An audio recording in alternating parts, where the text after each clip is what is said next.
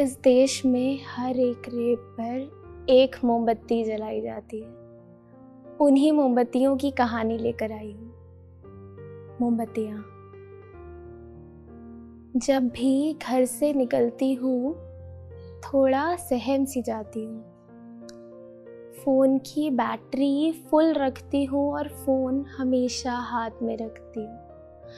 कुछ ना कुछ बस खटकता रहता है।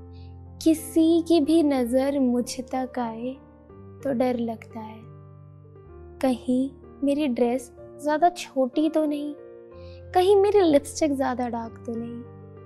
क्यों मैं अपनी फेवरेट स्कर्ट पहन नहीं सकती? क्यों मैं रात में अकेले जा नहीं सकती?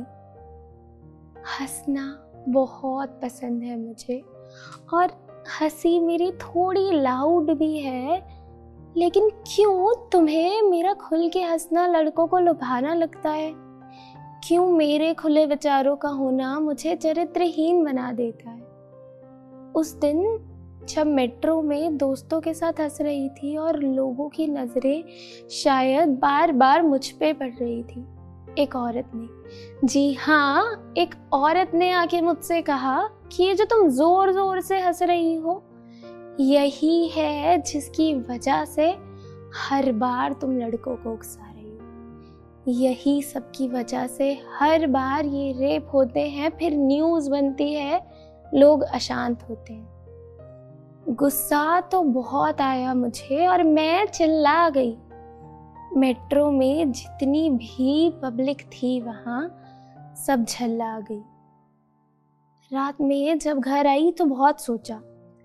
माँ को मैंने सब बताया बहुत सोचने समझने के बाद उन आंटी को मैंने एक सिरे पे सही भी पाया। मैं जिस देश में रहती हूँ, वहाँ हर बार ये हुआ है, बिन छुए मुझे न जाने कितनी दफ़ा लोगों ने सिर्फ़ आँखों से छुआ है। चलो, स्कर्ट पहनना मैं छोड़ भी दूँ। खुद को पूरा ढक लेती हूँ। लेकिन बात तो तब बने अगर मैं साड़ी और बुरका पहनकर सेफ़ रह सकती हूँ। चलो, थोड़ा आगे चलते हैं। बात ज़रा उम्र की करते हैं। वो जवान थी तो रेप हो गया।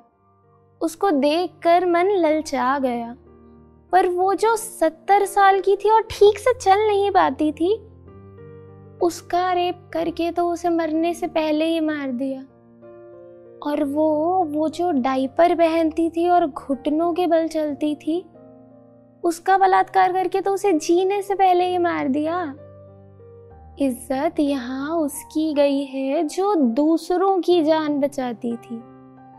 इज़्ज़त यहाँ उसकी भी ली गई है जो बच्ची, इज़्ज़त का मतलब सिर्फ़ नमस्ते बोलना जानती थी। वो जहाँ सही गलत का फ़र्क समझने जाती थी, उसी स्कूल में उसके साथ गलत हुआ है, वो जिसे पिता समान मानती थी, उसी रिश्तेदार ने उसे गलत छुआ है।